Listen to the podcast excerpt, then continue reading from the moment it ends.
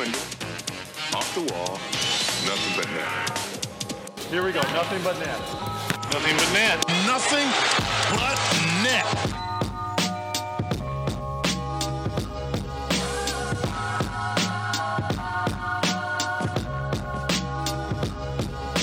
Άντε το κούμπο με τον Άντωνι Ντέιβις θα εκτελέσει nothing but net.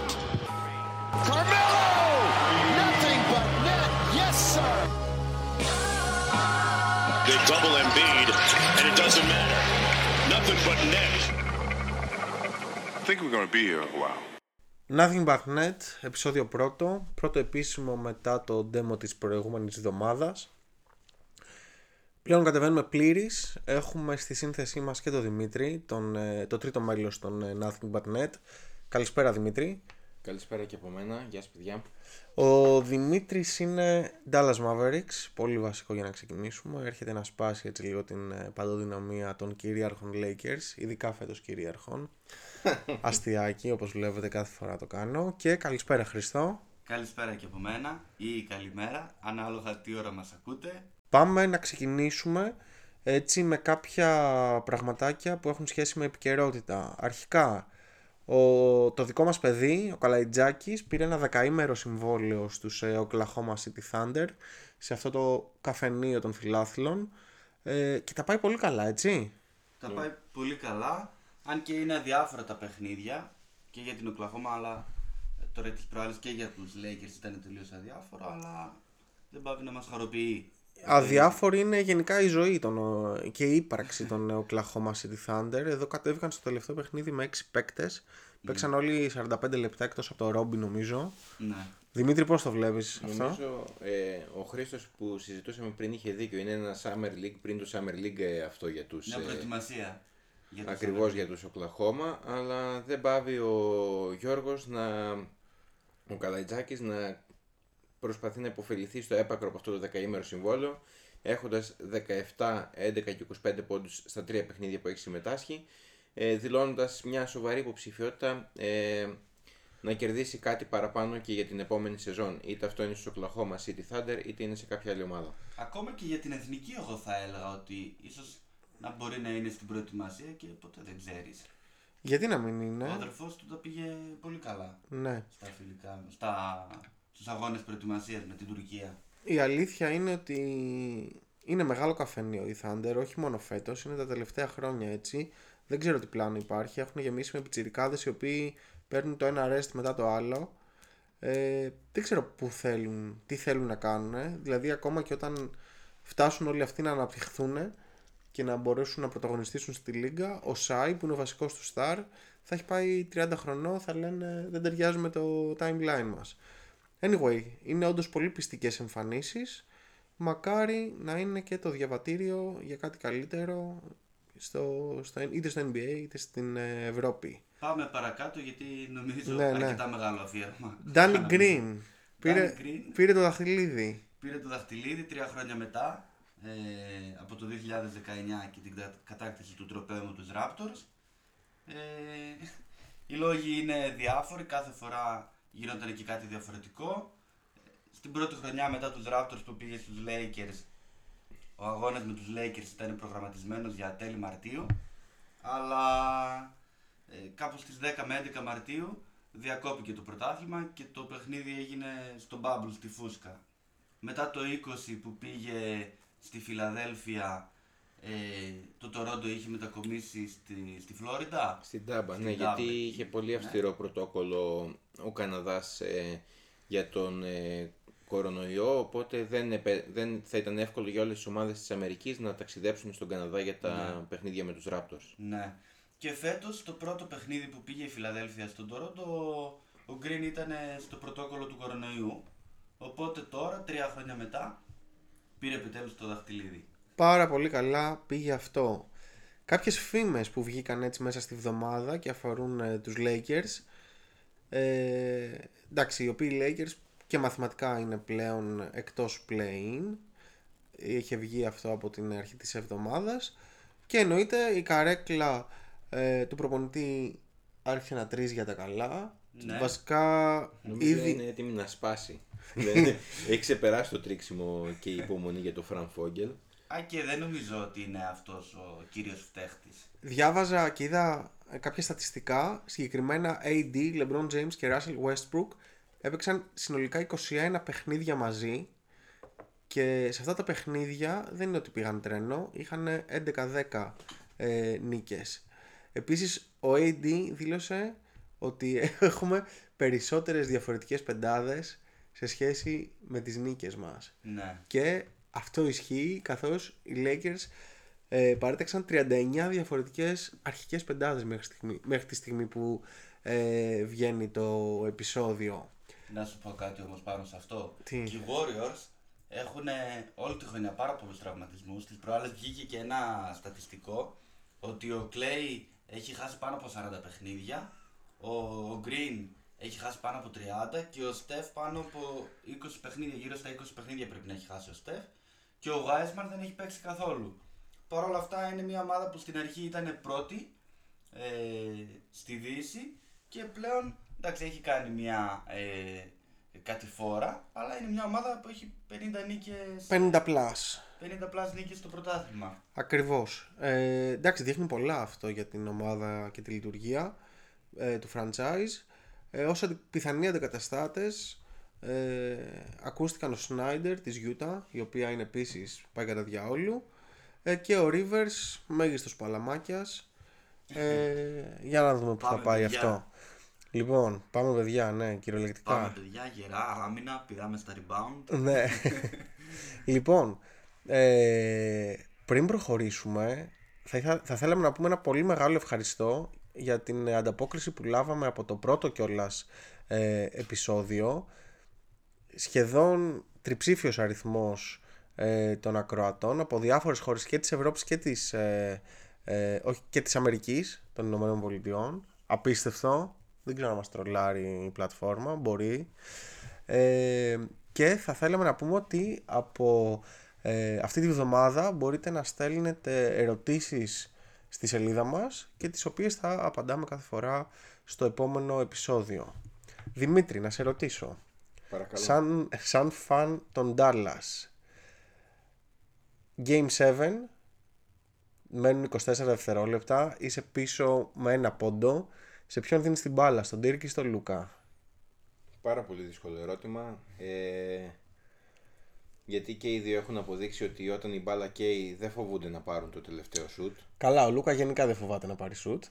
Ναι, αλλά βλέπουμε ότι ακόμα και από τα 16 και από τα 17 του, όταν ήταν στη Real Madrid και όταν η μπάλα έκαιγε, ε, ήταν ο παίκτης που εμπιστευόντουσαν πολλές φορές και η εθνική Σλοβενίας παρά το ότι ήταν ακόμα πρώτο βιολί ο Γκόραν Ντράγκητ. Οπότε έχει αποδείξει τη δυναμική του. Απλά θα πάω στον άνθρωπο που με έκανε να αγαπήσω το NBA στον, ε, και το μπάσκετ, στον Dirk Nowitzki, γιατί για 20 και πλέον σεζόν στο NBA κατάφερε πάντα να οδηγεί τους Dallas στη νίκη. Έχει πάρει πολλές φορές το κρίσιμο σουτ και ειδικά στη σειρά με το Miami το 2011 και έφερε και το πρωτάθλημα στη, στο Texas. Οπότε θα επιλέξω πολύ οριακά τον ε, Dirk.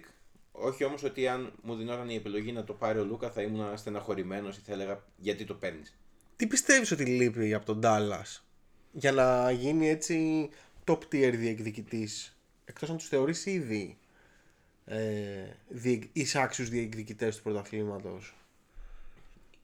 Η αλήθεια είναι ότι λείπει ένας καλός Λούκα από την αρχή, ένας γυμνασμένος Λούκα από την αρχή, ο, ε, να μην ξεκινάμε νοθρά και κυνηγάμε όλη τη σεζόν μετά για να πλασαριστούμε δυνατά, αλλά λείπει και ένας δεύτερος All-Star. Ε, πηγές από τον Ατλαντικό δείχνουν ότι ο Λούκα δύσκολα θα συνυπάρξει με κάποιον δεύτερο All-Star, ε, είναι λίγο στη συμπεριφορά του είναι λίγο περίεργος, ε, δεν ξέρω πώς θα συνυπάρξει με δεύτερο All-Star και αν αυτός ο All-Star είναι επίσης ε, παίκτης που παίζει όλη την ώρα με την μπάλα στα χέρια, πώς θα, θα δέσουν αυτοί οι δύο. Δύσκολα να είναι κάποιος ο οποίος θα είναι με την μπάλα στα χέρια. Μάλλον πάμε για κάτι διαφορετικό. Ναι, οι τελευταίες φήμες ε, μιλάνε για το Rudy Gobert, ένας παίκτης που θεωρώ ότι θα τέριαζε στον Dallas, παρόλο που δεν είναι All-Star ακριβώς, αλλά πιστεύω τουλάχιστον επιθετικά το pick and roll με τον Luka Doncic ε, θα βοηθήσει πάρα πολύ. Αν θα έπαιρνα έναν άλλον παίκτη, θα, σαν Dallas θα κυνηγούσα λίγο τον DeAndre Ayton, ο οποίος είναι restricted αυτή τη στιγμή με, το, Sa- ε, με, το, με τους Suns. Φίλε, μου αρέσει πολύ περισσότερο ο Aiton από τον. ε, από τον Gobert. Και έχει μεγαλύτερο potential. Και, και απειλεί και περισσότερο επιθετικά, δηλαδή έχει το mid-range shoot, ε, δεν είναι μόνο pick and roll και κάρφωμα. Θεωρώ ότι είναι Και κανένα τριποντάκι πετάει που και που.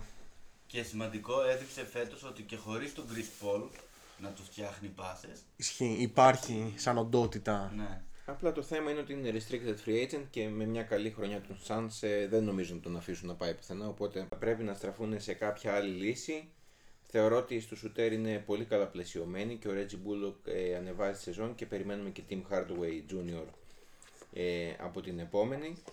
Δεν θα μπει τώρα στα playoffs, ε; Ε, όχι, ε, λογικά δεν θα, δεν θα προλάβει. Ναι.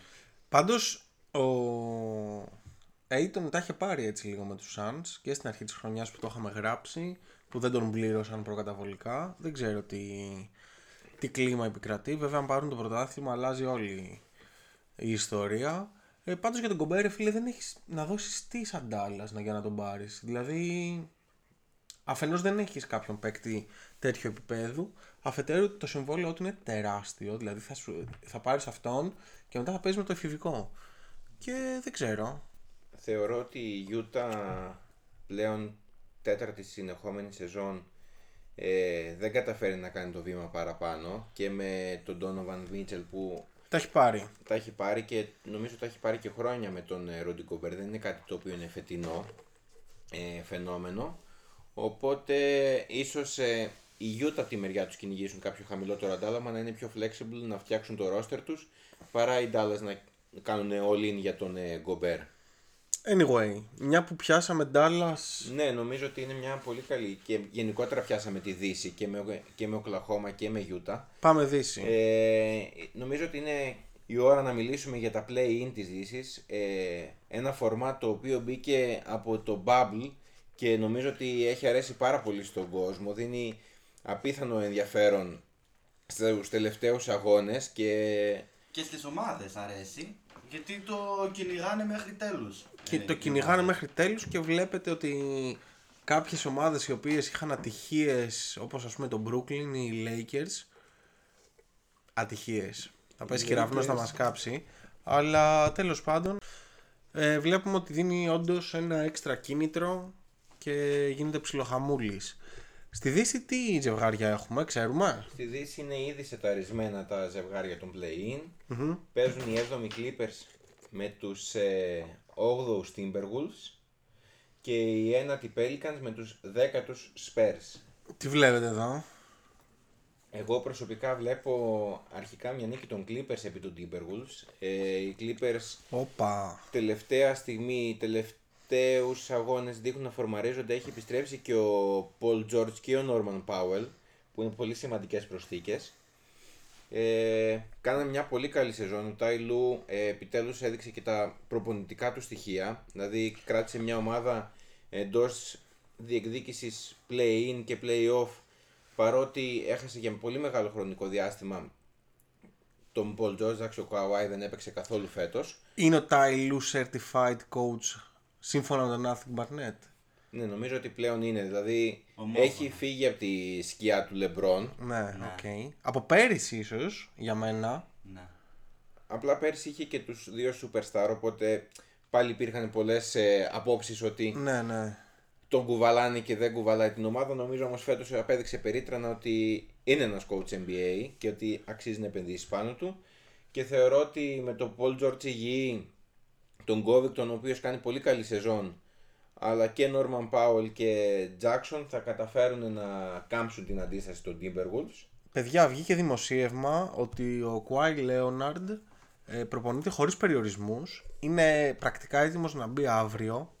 Χθες θα έλεγα βασικά.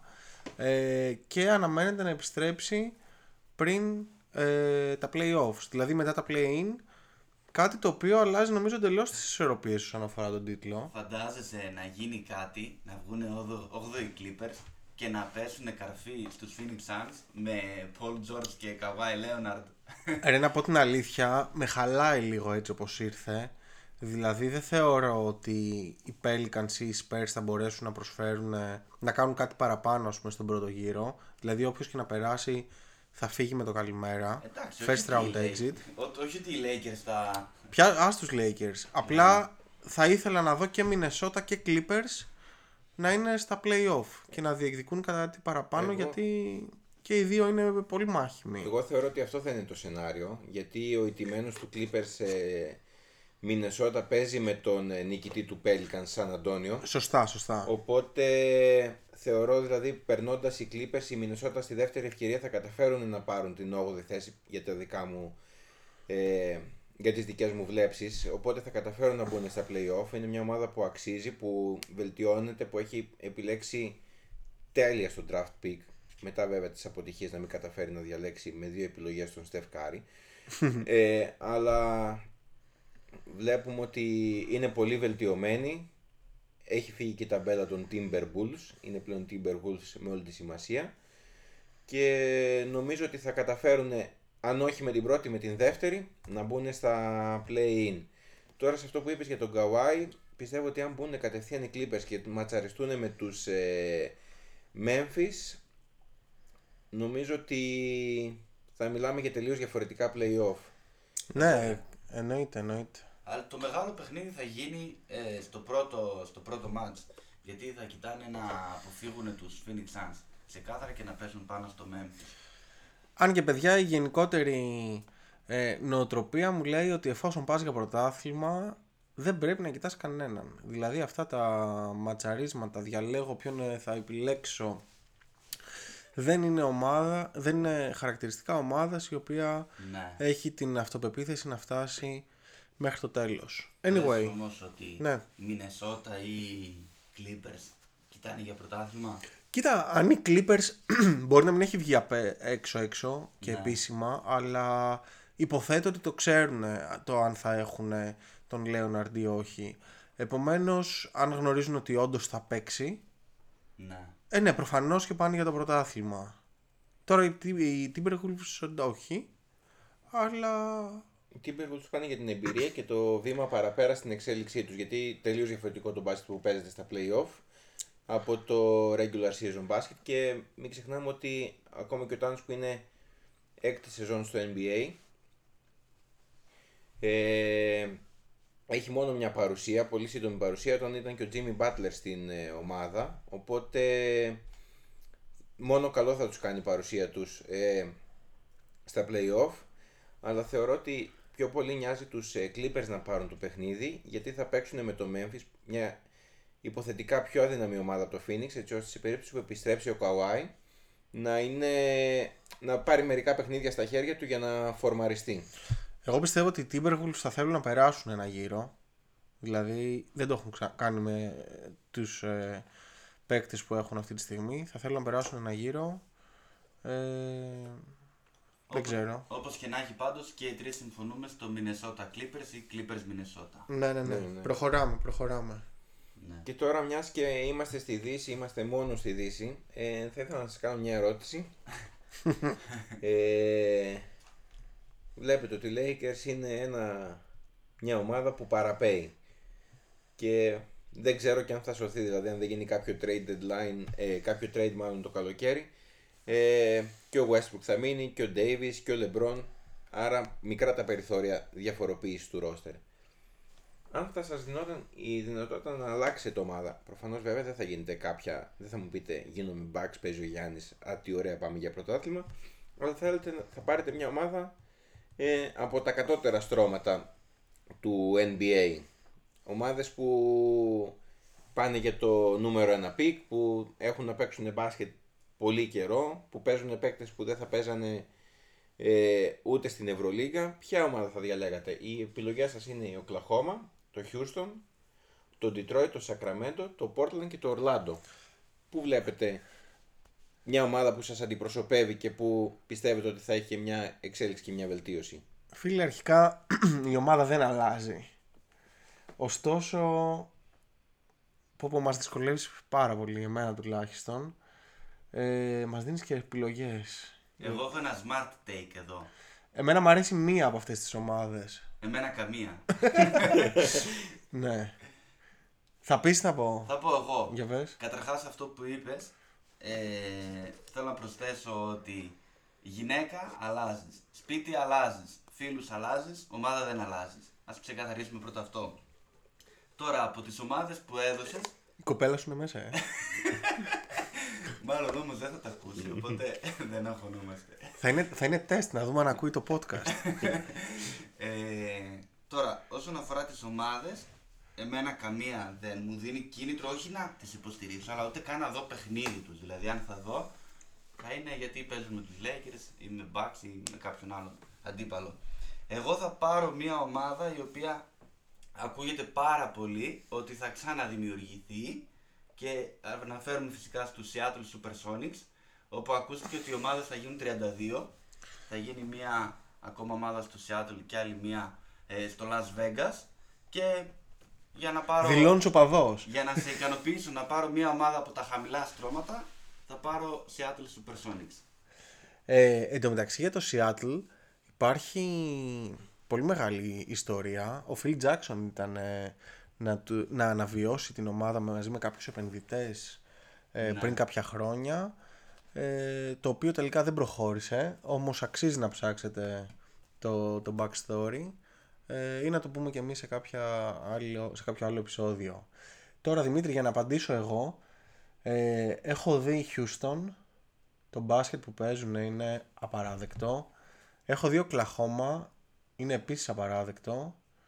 Και το Σακραμέντο ρε φίλε πιστεύω ότι πρέπει να τα παρατήσουν από μόνοι τους να πούνε πάρτε το franchise και πάτε αλλού. Το Portland κάνει, είναι πάντα ε, μια συμπαθέστατη ομάδα. Ε, απλά από αυτές που ανέφερες νομίζω ότι το Orlando έχει έτσι τις, ε, έχει βάλει τις πιο σωστές βάσεις και τα επόμενα χρόνια μπορεί να επιστρέψει δυναμικά. Το Detroit επίσης με τον Cunningham ε, στα τελευταία μάτσα έχει ανεβεί πολύ. Ωστόσο εντάξει αυτοί βρίσκονται σε προηγούμενο στάδιο, έχουν και άλλα βήματα ε, να κάνουν. Λοιπόν, τα περαιτέρω ζευγάρια των play-off θα τα δούμε την επόμενη εβδομάδα ε, και πάμε σιγά σιγά προς Ανατολή να δούμε και εκεί το play-in τι παίζει. Έχουμε δυστυχώς τους Bulls, οι οποίοι, όχι στο play-in, απλά το αναφέρω, ε, οι οποίοι έχουν αρχίσει και ξεφουσκώνουν και εδώ θα ήθελα να κολλήσω το δίλημα που έχω για τον Χρήστο. Χρήστο, πρωτάθλημα Καρούζο με Bulls ή πρωτάθλημα Lakers χωρίς Καρούζο; Κοίτα, θα το πάω πολύ διπλωματικά. Εφόσον οι Lakers φέτος δεν είναι πουθενά, θα πάρω πρωτάθλημα Καρούσο και Bulls. Εύκολο. Εύκολα. Δημήτρια, η Ανατολή τι έχουμε στα play-ins; Έχει κλείσει, έχει κλειδώσει λίγο το... Έχουν κλειδώσει τα ζευγάρια; Ανατολή έχουν κλειδώσει οι ομάδες, αλλά στα ζευγάρια πραγματικά επικρατεί ένας χαμός. Για πες. η Brooklyn και η Cleveland είναι με 43 νίκες και η Atlanta με τη Charlotte είναι στις 42. Οπότε επικρατεί ένας πραγματικός χαμός με το ποιες ομάδες θα ματσαριστούν αλλά και με το ποιες ε, θα είναι οι γηπεδούχοι και ποιοι θα είναι οι φιλοξενούμενοι σε αυτά τα μάτς. Μένει ένα μάτς, έτσι. Ναι, ένα μάτς σήμερα. Ε, με το υπάρχον ε, format θεωρώ ότι οι Brooklyn οι οποίοι έχουν ένα εύκολο ματς Παίζουν με Pacers. με Pacers ακριβώς Νωρίς είναι Ε, κιόλας αυτό. έχουν τον πρώτο λόγο για να καταλάβουν την 7η θέση και ένα γενικότερο ε, αβαντάζ. Αβαντάζ πλέον θεωρείται γιατί παίζουν εντός έδρας και ο Κάιρι μπορεί και να παίξει. Γιατί αλλιώς θα ήταν αβαντάζ να τα παίξουν και τα δύο ματς εκτός έδρας και να έχουν τον Κάιρι στη σύνθεσή Ο τους. Κάιρι, η συμμετοχή του Κάιρι, ε, σύμφωνα με τελευταία δημοσιεύματα, θα εξαρτηθεί ανάλογα με το ποιο πλευρό ξύπνησε. Συνέχισε. Ε, Οπότε είναι τα- το φαβορή για την ε, 7η θέση ενώ και το Cleveland ε, πιθανότατα στην τελευταία αγωνιστική αν και παίζει με τους Milwaukee οι Milwaukee θα ξεκουράσουν κόσμο. Ναι. οπότε είναι πολύ πιθανό να, να ακολουθήσουμε την ίδια σειρά με την οποία τους βλέπουμε και σήμερα τις ομάδες. Δηλαδή ένα ματσάρισμα Brooklyn Cleveland και, ένα, μα- ε, και Atlanta Hawks με Charlotte Hornets Μάλιστα. Ε, οι Hornets σήμερα παίζουνε; Όχι. Όλες οι ομάδες Όλες οι παίζουν ομάδες. Όλες σήμερα. παίζουν σήμερα. Οι Hornets παίζουν ε, με Washington Wizards αδιάφορους. Και η Ατλάντα με το καφενείο των Rockets, οπότε και αυτοί έχουν έτσι ένα ε, πλεονέκτημα. Είναι πολύ πιθανό όλες οι ομάδες να πάρουν την νίκη σήμερα, γιατί Τελ- όλες την κυνηγάνε. Τελικά η Ατλάντα πρόλαβε, δείχνει, πρόλαβε το τρένο. Η αλήθεια είναι ότι πέρσι μου άρεσαν πάρα πολύ. Δηλαδή όλο αυτό το, το νεανικό σύνολο με μπροστάρι τον Young μου άρεσε πάρα πολύ. Φέτος είχαμε και τον τραυματισμό του Collins, το πολύ κακό ξεκίνημα. Και λένε ότι και οι σχέσεις μεταξύ των παικτών δεν είναι και καλύτερες εκεί ανάμεσα σε Trey Young και John Collins. Ίσως η Ατλάντα θα πρέπει να κάνει κάποιες κινήσεις διορθωτικές μέσα στο καλοκαίρι. Θα τα δούμε σε άλλη φάση αυτά. Ερώτηση και στους δύο. Είναι το Memphis η περσινή Ατλάντα; Ε, θεωρώ ότι είναι το πλεονέκτημα της Ατλάντα πέρσι δεν ήταν τόσο παικτικά. Πιστεύω ότι απλά πετάξανε, όπως λένε και στην Αμερική, κάτω από το ραντάρ. Οπότε πήρανε πολλές νίκες τις οποίες ε, οι αντίπαλοι τους του υποτίμησαν. Ενώ φέτος έχοντας πάει στους τελικούς περιφέρειας ήταν πιο προετοιμασμένοι. Θεωρώ ότι κανείς παίκτης δεν έκανε το step up φέτος στην, ε, στους Hawks, αλλά ήταν ολόιδια ομάδα και είναι όντως με την ε, έλλειψη του δεύτερου καλύτερου παίκτη τους John Collins ε, πραγματικά μπλοκαρίστηκαν και προσωπικά θεωρώ και δύσκολο να τους δούμε, όχι απίθανο, γιατί ο Trey Young μπορεί να ξυπνήσει και να βάλει 40 πόντους. Ε, αλλά το θεωρώ πολύ δύσκολο να τους δούμε και στα play-off. Θεωρώ ότι σε ένα από τα δύο παιχνίδια θα χάσουν και θα αποκλειστούν. Εντάξει, Step up εννοείς εκτός από τον Trey Young, ο οποίος πάει τρένο φέτος. Ε, Ναι, με- από τους υπόλοιπους φαντάζομαι. Με πολύ παρεμφερή όμως σεζόν και από την περσίνη. Δηλαδή δεν, ε, δεν διαφοροποιήθηκε Εντάξει, τι, ιδιαίτερα. τι άλλο να κάνει. ε, Έχει 50 πόντους, ξέρω εγώ, κάθε, ε, κάθε δεύτερη μέρα. Τέλος πάντων. Βασικά είναι νομίζω ο πρώτος scorer σε total points, έτσι, Και φέτος. πρώτος σε assist, κάτι που έχει να γίνει από το 72-73 με τον Tiny Archibald σε total points, όχι σε μέσους όρους. Το θέμα επομένως είναι ότι οι παίκτες, ας πούμε, σαν τον Καπελά, σαν τον Χουέρτερ, τον Μπογκδάνοβιτ, τον ε, Collins, ε, τον Χάντερ που επέστρεψε, δεν είναι κακοί, δεν είναι, απλά ίσως περιμέναμε το κάτι παραπάνω. Παρ' όλα αυτά πιστεύω ότι το Memphis είναι ένα σκαλί ανώτερο από, το, από την Ατλάντα, καθώς όπως έχουμε δει αν βγάλει το Morant, Ναι. η ομάδα συνεχίζει να κερδίζει. Άμα αν από την Ατλάντα βγάλουμε τον Trey Young, πάμε να παίξουμε με Indiana Pacers καλύτερα. Προχωράμε. Χρήστο, για πες πώς τα βλέπεις τα, τα ματσαρίσματα στην ε, Ανατολή; Και εκεί βλέπω να γίνεται μάχη στην Ανατολή όπως και στη Δύση. Ε, φυσικά οι Brooklyn έχουν ε, ένα πλεονέκτημα έναντι όλων των ομάδων. Έχουν τον Durant. Έχουν τον Durant. ε, από εκεί και πέρα όμως βλέπω ότι δυστυχώς η Cleveland δεν θα είναι η 8η ομάδα που θα περάσει στα playoffs. Η απουσία του Jared Allen είναι πολύ εμφανής. Ε, δεν θα παίξει. Και βλέπω τους Atlanta Hawks πιο έτοιμους. Ε, ίσως όχι τόσο τους Charlotte Hornets, αλλά νομίζω ότι το Cleveland είναι σίγουρα ε, η πιο αδύναμη από τις τέσσερις ομάδες αυτή τη στιγμή.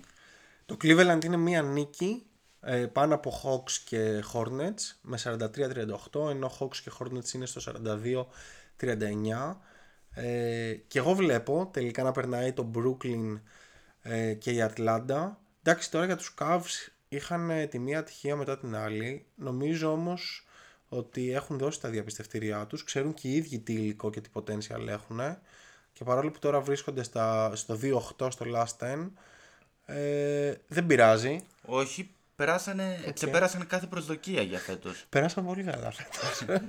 ναι. Μάλιστα. Και επίσης, ανάλογα με την τελική έτσι κατάταξη 7ου και 8ου, έχει πολύ ενδιαφέρον ε, τελικά τα ματσαρίσματα των ε, playoffs πώς θα, πώς θα είναι, γιατί αν το Brooklyn ε, καταλήξει 7ο, έτσι όπως έχουν τα πράγματα, Ε, με παίζει με τους Bucks. Ναι. Πώς το βλέπεις αυτό; Επανάληψη του, Δεύτερου γύρου του πέρσι. δεύτερου γύρου πέρσι ακριβώς, όπου ο Durant δυστυχώς για τους Brooklyn φοράει 54 νούμερο και όχι 52, οπότε πάτησε τη γραμμή και τα υπόλοιπα είναι ιστορία. Θεωρώ ότι φέτος οι Bucks, ε, αν μείνουν έτσι είναι έτσι και δεν μας θυμηθεί ξαφνικά ο Ben Simmons ε, θα έχουν ένα εύκολο έργο απέναντι στους Nets. Δεν θα είναι- Εύκολο. δεν θα είναι τόσο ανταγωνιστική όπως ήταν πέρσι ε, διότι το supporting cast είναι χειρότερο από πέρσι και λείπει και ο James Harden από την εξίσωση ε, ενώ οι Bucks βλέπουμε ότι συνεχίζουν και ανεβαίνουν παρά τις ε, αλλαγές στο roster και ο Γιάννης κάνει ακόμα μία χρονιά σε επίπεδο MVP. Να σου πω ένα hot take. Βασικά όχι και τόσο hot. Medium rare. Δεν βλέπω ομάδα η οποία να μπορεί να σταματήσει τους Milwaukee Bucks. Να τους κοιτάξει δηλαδή στα ίσια. Μάλλον μπορούν να τους κοιτάξουν στα ίσια. Αλλά πιστεύω ότι ο Γιάννης έχει περάσει σε ένα τελείως διαφορετικό level, παιδιά. Νομίζω ότι δεν βλέπει MVP Awards, δεν τον νοιάζει το, το Defensive Player of the Year. Τον νοιάζει μόνο να πάρει το πρωτάθλημα και αυτό που έλεγες στο προηγούμενο επεισόδιο, Χριστό, είναι το βλέπεις στο μάτι του ρε παιδί μου, ότι πλέον πάμε να περάσουμε από πάνω τους. Βέβαια, βλέποντας τη βαθμολογία, ε, 51 νίκες οι Bucks, 50 οι Celtics, 50 οι Sixers, Είναι ακόμα ρευστά τα πράγματα. είναι δεν ακόμα είναι... ρευστά, ναι. Θα το δούμε δηλαδή το πώς θα πάει. Έχει άλλη μια αγωνιστική και δεν είναι όλα τα παιχνίδια την ίδια η ώρα. Οπότε εγώ φοβάμαι πως μπορεί να δούμε και μαγειρέματα. Celtics με Grizzlies και Philadelphia με Detroit. Ναι. Για να δούμε τι, τι Εντάξει, θα θα, γίνει. τα εδώ δούμε πέρα. την επόμενη εβδομάδα που θα κάνουμε το preview για τα playoffs. Ωραία. Εκεί θα δούμε αναλυτικά όλα τα ζευγάρια όπως θα είναι διαμορφωμένα μετά και τα play-in. Άρα συμφωνούμε και στο τι θέλουμε και στο τι ε, βλέπουμε να γίνεται εδώ. Εγώ διαφωνώ λίγο στο Atlanta Charlotte. Για πες. Θεωρώ ότι η Charlotte ε, έχει βελτιωθεί πάρα πολύ. Η ομάδα του Michael Jordan ε, έχει βρει τα κατάλληλα κομμάτια. Ο Miles Bridges παίζει σε χρονιά most improved Ισχύει. player Ειδικά το ξεκίνημά του ήταν απίστευτο φέτος. και μαζί με τον LaMelo, τον Terry Rozier αλλά και Kelly Oubre και Washington, ε, PJ Washington θεωρώ ότι έχουν ε, ένα ικανό σύνολο το οποίο σε ένα παιχνίδι μπορεί να, να πάρει το ματς ε, από την Ατλάντα η οποία παίζει με απουσίες, παίζει ένα μπάσκετ λίγο ανορθόδοξο για μένα, δηλαδή μπορεί ο Τρεγιάνγκ να φτάσει μέχρι το κέντρο και απλά να την καπνίσει. Οπότε αυτά σε match play-off ε, και play-in, γιατί είναι η ίδια η ένταση και στα δύο αυτά match, ε, μπορεί να τους κοστίσει, αν και έχουν την εμπειρία από το περσινό τους run. Θεωρώ ότι οι Charlotte ε, μπορούν να, να το κλέψουν το παιχνίδι και να διεκδικήσουν μαζί με το Cleveland και πιθανότατα να κερδίσουν κιόλας από το Cleveland τη θέση στα, Στα στα playoff. play-off. Δηλαδή εσύ δίνεις Charlotte Cleveland, ε; Δίνω Charlotte Brooklyn.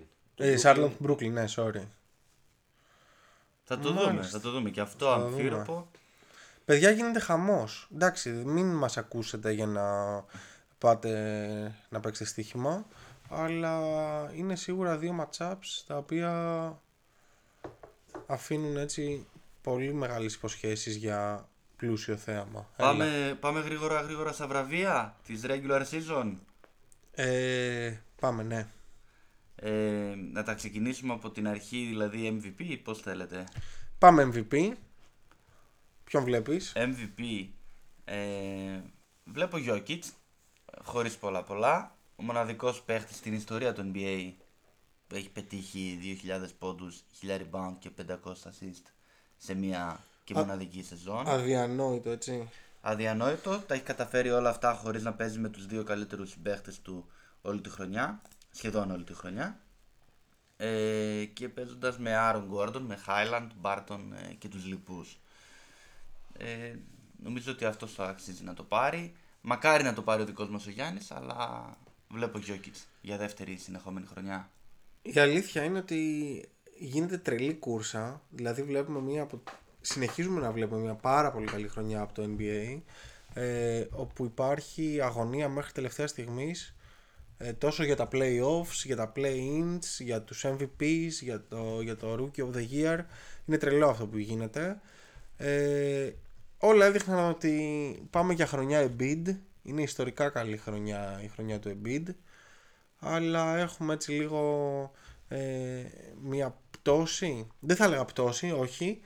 Ε, απλά αυτά που κάνει ο Γιώκητς είναι εξωπραγματικά. Είναι πιο πολυδιάστατα, εγώ θα έλεγα. Ισχύει, Είναι πολύ, πολύ πολυδιάστατη ωραίο. και για αυτόν και για τους συμπαίκτες του. Ισχύει, ισχύει. Καλά, και ο Γιάννης κάνει τρομερά πράγματα. Είναι σίγουρα ο MVP της καρδιάς μας. Αλλά Και ίσως είναι και αυτός που έχει τις περισσότερες πιθανότητες να φτάσει μέχρι το τέλος του δρόμου. Αλλά πραγματικά θεωρώ ότι και ο, ο Γιώκητς όντως θα το πάρει γιατί έχει και το υψηλότερο player efficiency rating ε, από χρονιές ε, Will Chamberlain. Που ο Chamberlain έχει θέσει τόσα ρεκόρ τόσο ψηλά που είναι πραγματικά ακατόρθωτο να τα φτάσεις. Και όμως ο Γιώκητ με αυτή του τη σεζόν έχει καλύτερο efficiency rating από ε, το ρεκόρ NBA το οποίο το κατέχει ο Will Chamberlain. Αυτή τη στιγμή έχει 33,01 στο efficiency. Ε, παίζει μόνος του, έχει πάει την ομάδα άνετα στα, στα στα play-offs. play-off. Ε, Άρα έχουμε ομοφωνία εδώ στο νομίζω ότι MVP. ναι, ο Jokic ε, θα το πάρει, αλλά νομίζω ότι εντάξει, μετά ο τίτλος ο γενικότερος είναι του πολύ πιθανό να είναι του Γιάννη. Χρήστο, μια που είσαι και υποψήφιος διδάκτορας με αντικείμενο το μπάσκετ, θέλεις έτσι να δίνουμε και κάποιους, τους ορισμούς μάλλον από κάποιους όρους όπως το player efficiency rating που ανέφερε ο Δημήτρης προκειμένου σιγά σιγά έτσι να χτίζουμε ένα ε, αρχείο για τους ακροατές που τυχόν δεν ξέρουν Ναι, ναι, Γνωστικό βεβαίως. επίπεδο λίγο να να ανεβεί. Για πες τι είναι. Ε, τίποτα. Το Play Efficiency Rating είναι μια συνολική, ένα συνολικό metric στο οποίο περιλαμβάνονται όλα τα θετικά ε, πράγματα που πετυχαίνει ένας παίκτης ε, στον αγώνα, δηλαδή πόντους, assist, μάλλον εύστοχα καλάθια, ε, rebounds κτλ. Και αφαιρεί τα αρνητικά, δηλαδή ε, λάθη, ε, χαμένα shoot, foul ε, κτλ. Και όλα αυτά τα προσαρμόζει ε, στις κατοχές, ε, το, στο pace δηλαδή του παιχνιδιού, αλλά και στον χρόνο στον οποίο βρίσκεται ε, ένας παίκτης μέσα. Και για να το κάνω λίγο πιο κατανοητό, ε, θα θέλω να δώσω ένα παράδειγμα ότι αν ας πούμε ένας παίκτης παίζει 10 λεπτά και πάρει 10 rebound, ενώ ένας παίχτης παίζει 30 λεπτά και πάρει και αυτός 10 rebound, φανταστείτε πόσες ευκαιρίες έχει ο παίκτης με το δεκάλεπτο να πάρει αυτά τα rebound, ενώ πόσες π- περισσότερες ευκαιρίες θα έχει αυτός με τον περισσότερο χρόνο. Επομένως δεν μπορούμε να πούμε ότι αυτοί οι δύο παίχτες είναι το ίδιο καλή rebounder. Εντάξει. Πάντως για την ιστορία αυτή τη στιγμή ε, πρώτος είναι ο Γιώκητς, δεύτερος ο Γιάννης και τρίτος ο Embiid. Παρ' όλα αυτά πιστεύω ότι και οι τρεις θα προτιμούσαν να πάρουν το πρωτάθλημα παρά να βγουν MVP. Πάντως έχει εξαιρετικό ενδιαφέρον ότι για άλλη μία χρονιά οι τρεις φιναλίστ για το MVP Award είναι τρεις μη αμερικανοι Και μάλιστα είναι και άνθρωποι οι οποίοι έχουν περάσει εξαιρετικά δύσκολη παιδική ηλικία ε, κάτι το οποίο τους Εντάξει, ενώνει. Για το Jokic με McDonald's και Coca-Cola την πέρασε. Την Ναι, ρε παιδική παιδί μου, ηλικία. απλά ήταν σε μια Σερβία η οποία Ναι. πέρασε πόλεμο κτλ. κτλ. Ναι, ναι. Ε, δεν ξέρω κατά πόσο αυτό. Μάλλον ξέρω. Δεν μπορώ να φανταστώ πόσο ενοχλεί τους Αμερικανούς. Δηλαδή είμαι σίγουρος ότι θα προτιμούσαν να συζητάνε ε, μεταξύ LeBron, Steph Curry και Kevin Durant. Ποιος θα Ναι. είναι MVP. Τι λέτε; Και μην ξεχνάμε υπάρχει και ένας Ευρωπαίος λίγο παραπίσω, επίσης ο Λούκα Ντόνσιτς. Ήμουν σίγουρος ότι θέλω να αναφέρεις. Όχι, θέλω να δείξω ότι το ευρωπαϊκό μπάσκετ ε, ανεβαίνει πάρα πολύ. Δηλαδή κάποτε υπήρχαν δύο-τρεις παίκτες οι οποίοι κάναν τη διαφορά. Τώρα βλέπουμε ότι είναι τέσσερις κορυφαίοι. Όχι Ευρωπαίοι, εντάξει, συγγνώμη. Ο Embiid είναι ε, από την Αφρικανός, Αφρική, ναι. ακριβώς, είναι από το Καμερούν. Αλλά τέλος πάντων εκτός ε, Ηνωμένων Πολιτειών, οι οποίοι κάνουν ε, πραγματικά τη διαφορά και τραβάνε τα βλέμματα πάνω τους. Ενώ κάποτε ήταν μόνο ο Ντίρκ ή ο Πάου Γκασόλ ή ο Τόνι Πάρκερ. και ακόμα παλιότερα, ας πούμε, σε εποχές Ντράζεν. Ντράζεν και Κούκοτς ναι. τι ρατσισμό εντός εισαγωγικών έφαγαν. Λοιπόν, πάμε. Ε, δεν ξέρω, κλείσαμε για MVP. Ναι, νομίζω ότι είναι. Πάμε για Rookie of the Year. Όπου οι τρεις φιναλίστ είναι ο Evan Mobley με 14,9 πόντους, 8,3 rebound 2,5 και 2,5 assist. Ο Cade Cunningham νούμερο 1, επιλογή από τους Pistons με 17,3 πόντους, 5,5 rebound, 5,5 assist και ο Barnes με 15,4 πόντους, 7,5 rebound και 3,5 assist. Τι βλέπετε, Ε, εγώ βλέπω, αποκλείω καταρχάς τον, ε, τον Kate Cunningham oh. γιατί η Detroit ε, Ω. είναι αδιάφορη. Ε, θέλω να πω δεν πετύχανε και κάτι τη φετινή σεζόν. Συν του ότι στο πρώτο μισό ε, της χρονιάς ο Cunningham δεν έκανε και κάτι το ιδιαίτερο. έχασε αρκετά μάτς. Ναι. Ε, από εκεί και πέρα τα στατιστικά μεταξύ Evan Mobley και Scotty Barnes είναι αρκετά κοντά. Θεωρώ τον Barnes ε, λίγο πιο έτοιμο παίκτη, αν και ο Mobley ε, Κάνει πράγματα και θαύματα. Νομίζω έχει μεγαλύτερο potential, αλλά ο Scotty Barnes αυτή τη στιγμή, τα είπα και στο προηγούμενο podcast, είναι ένας έτοιμος παίκτης. Η Toronto είναι σε ανωδική πορεία, ενώ οι Cavaliers σε καθοδική και αυτό πιστεύω θα συντελέσει στο Rookie of the Year να πάει στον ε, Barnes. Αυτή είναι η γνώμη μου. Λοιπόν, σύμφωνα με το. Sorry Δημήτρη, πριν πεις ε, εσύ. Σύμφωνα με το Kia Rookie Ladder το τελευταίο, πρώτος είναι ο Mobley, μετά είναι ο Cade και μετά είναι ο Barnes. Ε, βέβαια, ο, ο Mobley ήταν και τραυματίας τα τελευταία μάτς. Δεν ξέρω, εσύ Δημήτρη πώς το βλέπεις; Εγώ θεωρώ ότι η παρουσία του Mobley ήταν καθοριστική για την ε, πορεία των Cleveland. Μια playoff πορεία, έτσι. Μια playoff πορεία που αν ήμασταν στο παλιό format αυτή τη στιγμή θα έβγαιναν 8 και θα μπαίναν στα playoff. Οπότε είναι τεράστιο upgrade για τους, ε, ε, για τους Cleveland ενώ ο Barnes μπήκε σε μια πιο έτοιμη ομάδα. Συμφωνώ ότι είναι ένας πολύ έτοιμος παίκτης, πολύ καλός, αλλά δεν ξέρω κατά πόσο τη βελτίωσε. Δηλαδή ήταν μια δεμένη ομάδα, ένα έτοιμο σύνολο. Οι περισσότεροι ήταν και στην πορεία πρωταθλητισμού. Δηλαδή εκτός Ναι. από Καουάι και Ντάνι Γκριν, δηλαδή και, και Λάουρι, όλοι οι υπόλοιποι έχουν μείνει, Van Fleet, Siakam, OG, οπότε θεωρώ ότι ήταν, μπήκε σε μια πιο έτοιμη ομάδα, ενώ βλέπουμε ότι με την απουσία του Mobley οι Cavaliers ζορίζονται, δηλαδή είχαν ένα 4 τώρα που έλειπε ο Mobley και Εντάξει, και ο, και ο Jared Allen συνδυαστικά. Ε, θεωρώ ότι ε, ο Κέιτ Κάνιχαμ ε, όντω ενώ κάνει ένα πολύ καλό photo finish ότι δεν θα είναι αυτός που θα το πάρει ε, γιατί η ομάδα είναι αδιάφορη οπότε τα στατιστικά του έρχονται πολύ πιο εύκολα μπορεί να κυνηγήσει ό,τι θέλει γιατί δεν υπάρχει στόχος ε, Ισχύει αυτό. και, είναι και κάνει και πολύ ωραίο photo finish επίσης το οποίο βέβαια δεν είναι στην τριάδα κάνει και ο Jalen Green των ε, Rockets True. και για τους λάτρεις των ε, να βλέπουν το, τα παιδιά να εξελίσσονται είναι πολύ σημαντικό να πούμε ότι όλοι και το top 5 φετινό pick αλλά και ο Tyrese Haliburton το 2019 ήταν στο Ηράκλειο και παίξανε στην Team USA Under 19 οπότε είναι μια καλή ευκαιρία να στηρίζονται και οι μικρές εθνικές ομάδες γιατί άμα ήσουν σε ένα από εκείνα τα μάτια θα έχεις δει και ε, Scotty Barnes και Mobley και Cunningham και Halliburton και Jalen Green και Jalen Suggs.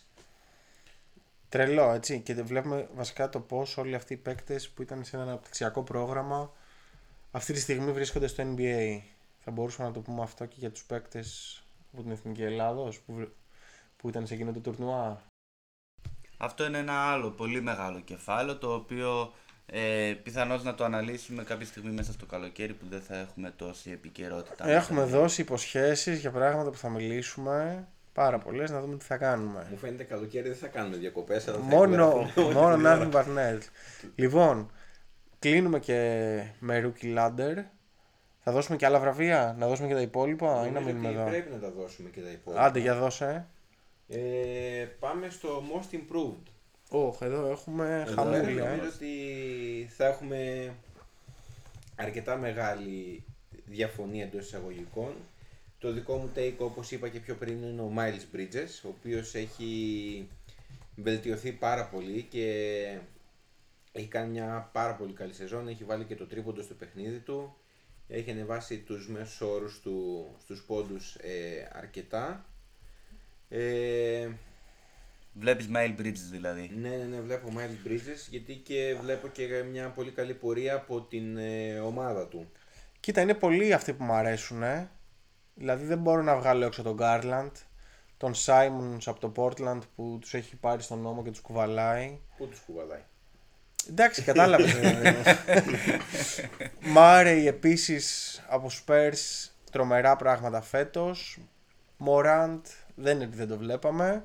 Το βλέπαμε παρά το ότι κάποιοι μας χράξανε στη σελίδα όταν λέγαμε ότι είναι next big thing. Ο Μωράν θεωρώ ότι εκεί που χάνει είναι το γεγονός ότι έχει μπει στην εξίσωση του MVP και ίσως από εκεί χάσει το, Ισχύει. το most improved γιατί για πάρα πολύ καιρό έπαιζε στο, στο MVP race. Είναι και ο Πουλ, Χρήστο. Εγώ πάντως χθες που τα έψαχνα λίγο έβλεπα Jordan Poole, έβλεπα Garland, έβλεπα Bridges. Σε αυτόν όμως που κατέληξε και δεν τον αναφέρατε είναι ο Tyrese Maxey Ισχύει. ο οποίος εν τη απουσία του Simmons ε, στη Φιλαδέλφια έχει ανεβάσει κατακόρυφα τους μέσους όρους του. Από 15 λεπτά παίζει φέτος 35. Ε, από 30% στο τρίποντο φέτος έχει 43%. Και ενώ έβαζε πέρυσι 8 πόντους κατά μέσο όρο, φέτος είναι στους 17,4. Και νομίζω ότι σε συνδυασμό με την πορεία του- της Φιλαδέλφια είναι ένας βασικός υποψήφιος που θα μπορούσε να, πάει το, να πάρει το Most Εγώ θα ψηφίσω με καρδιά και με όχι με, με αριθμούς και θα πάω παιδιά με Ντεζόντε Μάρεϊ ε, γιατί έχει κάνει τρελό, τρελή πρόοδο στο παιχνίδι του. Δηλαδή τα τελευταία χρόνια η πορεία του είναι σταθερά νοδική πέρασε τραγικό τραυματισμό και φτάνει σε σημείο να είναι ε, σε επίπεδο All Star οπότε εγώ πάω συνοπτικά με Μάρεϊ Ανεβαίνεις στο βαγόνι δηλαδή των ε, Spurs; δεν ανεβαίνω στο βαγόνι των Spurs, απλά μου αρέσει πάρα πολύ αυτό το παικτάκι, είναι, είναι τρομερός.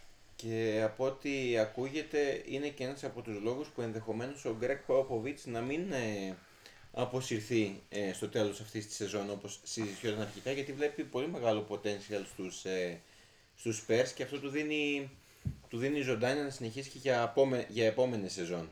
Μια που είπες, μακάρι βασικά, αλλά μια που είπες για Popovich πάμε να δώσουμε και Coach of the Year. Ναι. Ε, εδώ εγώ βλέπω Και εδώ έχουμε πολλούς. Και εδώ έχουμε πολλούς, αλλά βλέπω αυτόν τον, τον οποίον δεν, ε, δεν του δώσανε το βραβείο πέρυσι και αναφέρουμε φυσικά στον προπονητή του, του Phoenix, Ακριβώς. τον Monty Williams. Νομίζω ότι αξίζει δικαιωματικά να το πάρει. Έχει καταφέρει η ομάδα του να είναι πρώτη, πρώτη και με διαφορά. Έχει... Έχουν την καλύτερη ομάδα. Κάνανε και ρεκόρ έτσι. Ε, έχουν Franchise record. franchise record ακριβώς. Ναι. Έχουν και περισσότερες εκτός έδρας νίκες από ότι οποιαδήποτε άλλη ομάδα έχει εντός έδρας νίκες. ναι. Οπότε νομίζω ήταν ασυζητητή το βραβείο. Είναι αυτός και ο Taylor Jenkins τον, ε, του Memphis. Ακριβώς, νομίζω οι δύο τους θα κατοραχτυπηθούν. Απλά επειδή ε, το έχασε πέρυσι ο Μόντι από τον Τιμποντό. Ναι, Ε, απίστευτο. Απίστευτο, εντάξει. Και οι Knicks πέρσι κάνουν μια πολύ καλή σεζόν. Ναι. Οπότε εντάξει και είναι οι Knicks, οπότε το, μόνο και μόνο το όνομα τραβάει το, το franchise.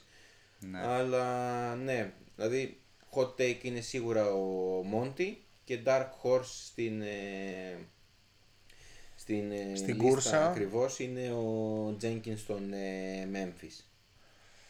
Καρφωτό λοιπόν για Μόντι. Ναι. Εντάξει, Και- το, το αξίζει. Το, είναι, είναι η πιο πιστική ομάδα. ναι. Η πιο πιστική, η πιο σταθερή, η πιο σταθερά καλή. Ωραίο μπάσκετ. Χάσαν τον Chris Paul, συνέχισαν να κερδίζουν. Πάμε για έκτο παίκτη. Νομίζω είναι κλειδωμένο εδώ. Το Σιγά, είχαμε- ε. Το είχαμε πει από πολύ νωρίς στον Για Nothing πες. But Net. Όσοι ακολουθείτε, νομίζω από 8η ή 9η αγωνιστική, είχαμε πει ότι ο Tyler Hero Ναι. πάει για, Για έκτος παίκτης. για έκτος παίκτης. Σας ζητήσαμε να ανεβείτε στο βαγόνι του, ελπίζουμε να το κάνετε. Ε, ναι, Ε, ο, ο, ο Butler του έδωσε ε, ε, τα κλειδιά του, των Miami Heat φέτος. Και Δεν πήγε για έπαιξε πολύ. ψάρεμα κυριολεκτικά με, το, με τη βάρκα του στο, Ναι. Στο Μαϊάμι. Νομίζω δεν υπάρχει δεύτερος ε, υποψήφιος για αυτό το βραβείο φέτος και θα το πάρει εύκολα ο Tyler Hero. Εύκολα, ε. Ναι, όπως και το Deep Boy, Defensive Player of the Year. Μμμ. Νομίζω ότι και αυτό ε, θα πάει για άλλη μια φορά στον δικό μας Γιάννη. Ε, νομίζω το αξίζει ανεξάρτητα από τα στατιστικά και από τα metrics όλα αυτά που, υπάρχουν στο NBA. Νομίζω ότι το eye test δείχνει ότι ο Γιάννης είναι πραγματικά ο καλύτερος αμυντικός και μπορεί να μαρκάρει από το 1 μέχρι το 5. Ισχύουν όλα αυτά, ωστόσο δεν βγαίνει μόνο με το eye test όλο αυτό. Υπάρχουν ε, και άλλοι πολύ καλοί παίκτες, κλασικά ο Γκομπέρ, ο Μάρκους Μάρτ Ναι. που είναι φέτος ε, ακούγεται πολύ και, για, αυ- και αυτός για αυτό το βραβείο. Θεωρώ ότι ο Γιάννης είναι ένας συνδυασμός αυτών. Δηλαδή παίζει την άμυνα χαμηλά που παίζει ο Smart. Ε, δηλαδή θα χαμηλώσει πολύ, θα παίξει άμυνα, αλλά ταυτόχρονα είναι και ένας παίκτης τύπου Κομπέρ που άμα απλώσει δηλαδή, τα χέρια του με το τεράστιο wingspan που έχει, κα- ε, καλύπτει τους ουρανούς και κάνει πολύ δύσκολο ακόμα και ένα απλό μπάσιμο για τους αντιπάλους του. Βρε ναι, όλα αυτά ισχύουν, αλλά το θέμα είναι τι θα δείξουν τα, τα advanced και οι ψήφοι. Ας πούμε. Και ο Jared Jackson έχει κάνει τρομερή Εμένα θα χρονιά. μου άρεσε επίσης και ο Μικάλ Bridges των, ε, των Phoenix Suns. Εντάξει, δεν νομίζω ότι είναι σε αυτό το επίπεδο βέβαια. Σίγουρα καλή χρονιά. Εν τω μεταξύ και αυτός είναι από τους παίκτες ε, που δεν έχουν χάσει δευτερόλεπτο την ε, φετινή χρονιά. Όχι τη φετινή χρονιά, στην καριέρα Και του. στην καριέρα του, Νομίζω ναι. είναι τέταρτη σεζόν στο NBA Είναι τε... ναι. και δεν έχει χάσει παιχνίδι. Ήταν πέντε αυτοί που δεν έχουν χάσει δευτερόλεπτο φέτος και Ναι, αυτός ναι. ήταν ένας από αυτούς. Ναι. Λοιπόν, ωραία. Ε, προχωράμε. Θα ήθελα να πούμε δύο παίκτες που δεν συμπαθούμε. Δύο παίκτες που δεν συμπαθούμε. Ναι. Ε, εμένα προσωπικά δεν μου αρέσει ο Τρέι Young, ο τρόπος που παίζει. Καταλαβαίνω ότι Ω. ε, είναι ένας πολύ καλός παίκτης, ότι έχει βοηθήσει την ομάδα του, αλλά κάποια από αυτά που κάνει μέσα στο γήπεδο δεν μου αρέσουν καθόλου. Να κατεβάζει την μπάλα και να σουτάρεις από το κέντρο στα 20 δευτερόλεπτα ουσιαστικά μόνο κακό κάνεις στην, ε, στην ομάδα γιατί έχεις αναγκάσει όλους τους συμπαίκτες να τρέξουν όλο το γήπεδο χωρίς λόγο. Ε, Βρίζει ο Καπελά από μέσα του που πάει πάνω κάτω. Και, και όχι μόνο Καπελά, θεωρώ ότι αυτός που βρίζει περισσότερο είναι ο Γκαλινάρι με αυτό το ράθιμο αγουροξυπνημένο στυλ κάθε φορά. Ε, και ο Μπογκδάνοβιτς ο οποίος έχει μάθει ένα τελείως διαφορετικό μπάσκετ ε, από τη σχολή της Σερβίας και γενικότερα της Ευρώπης Ναι. και Τα παίρνει εκεί που κατεβάζει ο άλλος και το πετάει από το λόγο. ναι, λέει ρε οκ, τρελέ. μπορεί να τα βάλει αλλά Όχι και πάντα. όχι και πάντα και σίγουρα ότι ό,τι βλέπουμε στα highlight δεν είναι στον αγώνα. Δηλαδή μπορεί να σου πάρει 5 από το λόγο για να βάλει το ένα. Εμείς θα δούμε το ένα, αλλά τα άλλα 5 ε, δεν τα έχουμε δει. Και ένας δεύτερος παίκτης, ε, πολλοί θα διαφωνήσουν ενδεχομένως μαζί μου.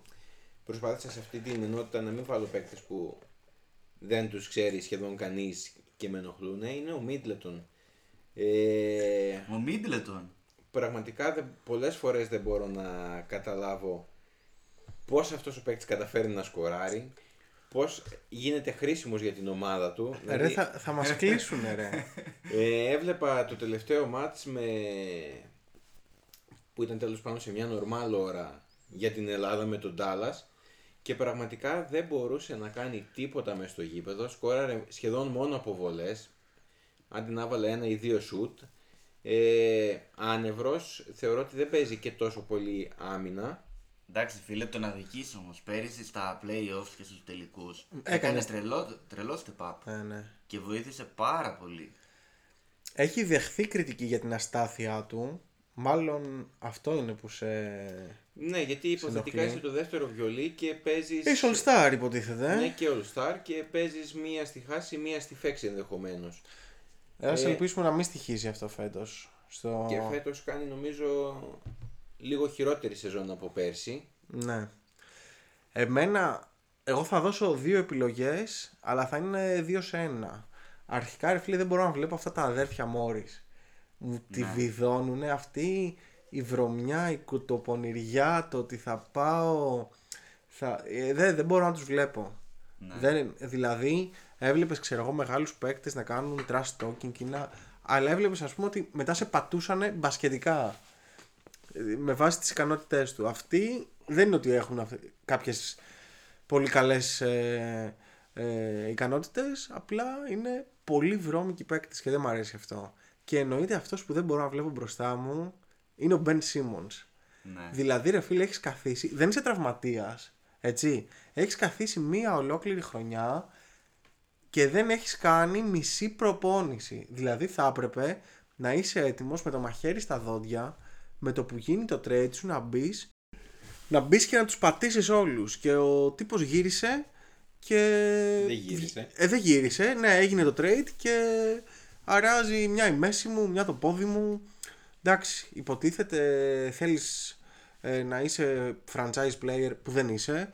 Έχεις πάρει τα max σου, είσαι ε, ο καλύτερος παίκτης της πρώην ομάδας σου που ούτε και αυτό ισχύει και δεν ξέρω, δηλαδή μιλάμε για ένα hype και ένα potential το οποίο δεν είδαμε ποτέ στην πράξη. Οκ η καλή άμυνα, οκ οι ικανότητες στον αιφνιδιασμό, αλλά ναι, δεν είναι. Με ενοχλεί το mentality, δεν με ενοχλεί το ότι είσαι κακό shooter, που και αυτό με ενοχλεί. Αλλά οκ, ναι. Το Δηλαδή, mentality. α- αλλά όλοι έχουν ε, αδυναμίες. Δηλαδή δεν γίνεται ο Γιάννης να έχει κάνει τόσο μεγάλη προσπάθεια για να σουτάρει τρίποντα. Εδώ ο Μπρουκ Λόπεζ από εκεί που δεν σου- σούταρε ποτέ κάθισε και δούλεψε και είναι ένας αξιοπρεπέστατος σουτέρ τριών πόντων. Εσύ που ήσουν και είχες τόσο χρόνο εκτός καθόσουν και έπαιζες Pac-Man ρε φίλε στον υπολογιστή σου. Ξέρω εγώ δηλαδή. Μήπως βλέπει ακόμα τα αξιοθέατα της Νέας Υόρκης επειδή είναι πολλά, δεν έχει προλάβει να, Μπορεί, μπορεί. Ναι, ναι. να μπορεί. προπονηθεί αρκετά. Δεν ξέρω. Χρήστο; Λοιπόν, ε, πολύ ωραία στήλη αυτή. Εγώ θα πω δύο άλλους παίχτες. Ωραία. Δεν θα έχουμε κανέναν κοινό. Ο πρώτος είναι στην κατηγορία των ε, αδερφών Μόρις και είναι ο Πάτρικ Μπέβερλι. Ε, γενικά μου αρέσει αυτό το hustle των παικτών ε, να παίζουν άμυνα, να είναι σκληροί, ε, να προκαλούν τους αντιπάλους, αλλά όχι σε αυτό το χαζό και μπλαζέ ύφος, ε, χωρίς λόγο να ε, κάνουν αυτές τις χειρονομίες στους αντιπάλους τους. Και ο πρώτος είναι ο Πάτρικ Μπέβερλι, ε, για αυτόν τον λόγο. Και ο δεύτερος, ο οποίος ε, δεν θα το περιμένετε, Για σίγουρα δεν πες. θα το περιμένετε, είναι, είναι ο Λεμπρόν.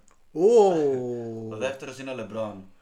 Ε, όχι ότι δεν το συμπαθώ, ότι δεν μου αρέσει σαν παίχτης, αλλά μου χάλασε πάρα πολύ που στα τελευταία παιχνίδια και ενώ η ομάδα κυνηγούσε τα play-in, μπήκε με το γυαλί στο γήπεδο, δεν έπαιξε, ήταν με ένα ύφος, με ένα χαμογελάκι όλοι Σαν να μην τρέχει σε όλη τίποτα. Τη διάρκεια του παιχνιδιού, συζητήσεις εκεί με Άντονι Ντέιβις, με Καρμέλο, δεν χειροκροτούσε σε κανένα καλάθι ε, σχεδόν των συμπαικτών του, δηλαδή τουλάχιστον να δώσει μια ενέργεια από τον πάγκο ρε παιδί μου, ότι οκ, θα πάμε στο play-in, εμένα ο αστράγαλός μου θα γίνει καλά μέσα στα playoffs, πάμε να πετύχουμε και να σώσουμε ό,τι μπορούμε. Ε, και αυτό το mentality του ότι οκ, άντε να τελειώνουμε να πάμε διακοπές από το LeBron, εμένα ε, με χάλασε πάρα πολύ τη διάθεση. Είδα ένα, μια, ένα στιγμιότυπο που έλεγε LeBron, Kobe would have played tonight. Ναι.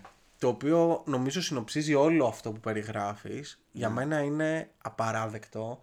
Βλέπουμε πόσο απέχει και από τον Kobe και από τον Jordan. Θυμηθείτε πω ο Kobe ε, πώς έπαιζε. Δηλαδή έχει παίξει ο, ο τύπος με σπασμένο δάχτυλο όλη τη χρονιά. Έτσι, και μετά το καλοκαίρι πήγε το ξανά σπάσε για να δέσει ξανά από την αρχή. Έχει κάνει τα πάντα και ακόμα και σε χρονιές που δεν πήγαινε για τίτλο Ναι, ναι. έστω για να βάλει την ομάδα στα playoffs. Και αυτή είναι η μεγάλη διαφορά της ομάδας ε, της φετινής με τους Lakers του 12 με Steve Nash, Dwight Howard ότι και εκείνη η ομάδα δεν βλεπόταν αλλά μπήκε 8η στα playoffs. ναι. Δηλαδή είναι ακραίο να μην μπεις καν στα play-in πόσο μάλλον να έχεις και την εικόνα του ότι δεν τρέχει τίποτα. Ναι. Επίσης, ο, ο Magic έριξε το φταίξιμο στο LeBron δημόσια ναι. για το ότι ο DeMar DeRozan δεν πήγε στους Lakers και πήγε στους ε, Bulls τελικά γιατί ο DeRozan έχει καταγωγή από το Compton, από το, από το LA ε, και λέ, λέγοντας μάλλον ότι θα μπορούσαν να πάρουν τον DeRozan και να δώσουν ε, ξέρω εγώ τον Kuzma για το Hild και να έχουν μια πολύ καλύτερη ομάδα. Ε, Ήταν όλα υποθετικά βέβαια. ε, είναι Το- υποθετικά. Ε, είπαμε και στο προηγούμενο επεισόδιο κάποιες κινήσεις εναλλακτικές που θα μπορούσαν να είχαν κάνει οι Lakers. Δεν είναι ότι ακριβώς το παριστάνουμε μετά χριστοπροφήτες. Απλά είναι τόσες πολλές οι εναλλακτικές που θα μπορούσαν να είχαν κάνει οι Lakers ε, που οποιαδήποτε από αυτές φαντάζει καλύτερη. Ε, τώρα για το μέλλον που είχες πει και εσύ στην ε, αρχή δεν βλέπω τι μπορεί να γίνει. Δηλαδή δεν ξέρω αν θα ενδιαφερθεί κάποιος για το Westbrook με το συμβόλαιο που έχει. Για μένα, αν, μπορεί να δω, αν μπορούμε να δώσουμε τον, ε, και τον Davis ακόμα και να πάρουμε κάποια assets, προφανώς δεν μπορούμε να πάρουμε assets σαν αυτά που δώσαμε για να τον πάρουμε, αλλά αν μπορούμε να πάρουμε κάτι για να ξεκινήσουμε εκ νέου ε, μια ομάδα, έχει καλός. Αλλιώς πάμε και του χρόνου έτσι όπως είμαστε, ακριβώς. Μακάρι να βρεθεί κάποιος καλός ρολίστας ε, και να είμαστε πιο δυνατοί. Τέλος πάντων κλείνουμε για Lakers για φέτος, πλέον στην off season. Και κλείνουμε και γενικότερα, πιάσαμε μια ώρα. Ελπίζουμε να το ευχαριστηθήκατε όσο και εμείς. Μπορείτε πλέον να μας βρείτε σε όλες τις γνωστές πλατφόρμες, δηλαδή Spotify, Google Podcasts, Apple Podcasts και στο YouTube για κάποιον ο οποίος δεν, τις- δεν τις χρησιμοποιεί. Αν υπάρχει κάποια άλλη πλατφόρμα που σας εξυπηρετεί καλύτερα, στείλτε μας ένα μήνυμα να δούμε τι μπορούμε να κάνουμε. Να βάλουν πέντε αστεράκια. Και μια καλή αξιολόγηση. κριτική. Ναι. Ε, μοιραστείτε το με τους φίλους σας. Μπορείτε να μας βρείτε και στο Facebook, στο Instagram. Nothing but net ε, NBA Greek Community Εννοείται. Και τα λέμε στο επόμενο. όπου θα έχουμε κυρίως σχολιασμό γιατί μες στη εβδομάδα θα κλείσουν τα play-in οπότε θα έχουμε ξεκάθαρη εικόνα για τα play-off Και θα δούμε την τελική εικόνα. Preview για playoffs. Τα λέμε. Γεια χαρά. Through the window, off the wall, nothing but net. Here we go. Nothing but net. Nothing but net. Nothing but net.